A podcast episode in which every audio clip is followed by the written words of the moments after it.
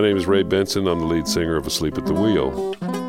A change is needed in our drug laws. Drug laws. Over 875,000 arrests for marijuana in 2008 alone. And also, stats from 2007 show an American was arrested every 38 seconds for violating marijuana laws. In the United States of America, hundreds and hundreds of teenage boys and girls are becoming hopeless dope addicts every year. I guess I knew about reefers. That's marijuana, ever since junior high.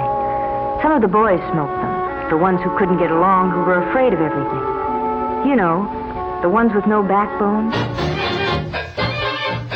Prohibition of alcohol preceded the Great Depression of the 1930s and fed a criminal world with the proceeds of illegal alcohol and a culture of murder, intimidation, and violence. They want your sweet, innocent girls to take the booze so they can be enticed into honky tonks by slick haired vultures who prey on the flower of American womanhood. I say alcohol must go.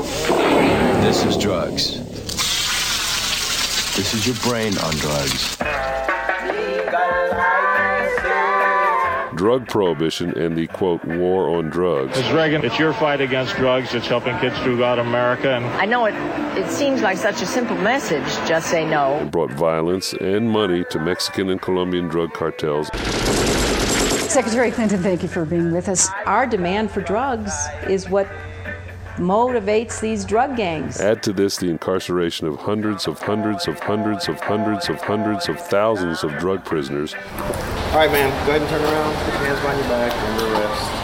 Search warrant, search warrant. Open up, open the door. We're going to tear it down. One, one of the agents had a gun to the back of my head. Watch your head when you get in. We add billions to our prison budget. States spent $47 billion on correction systems in 2008. And a loss of productive citizens over 875,000 arrests for marijuana in 2008.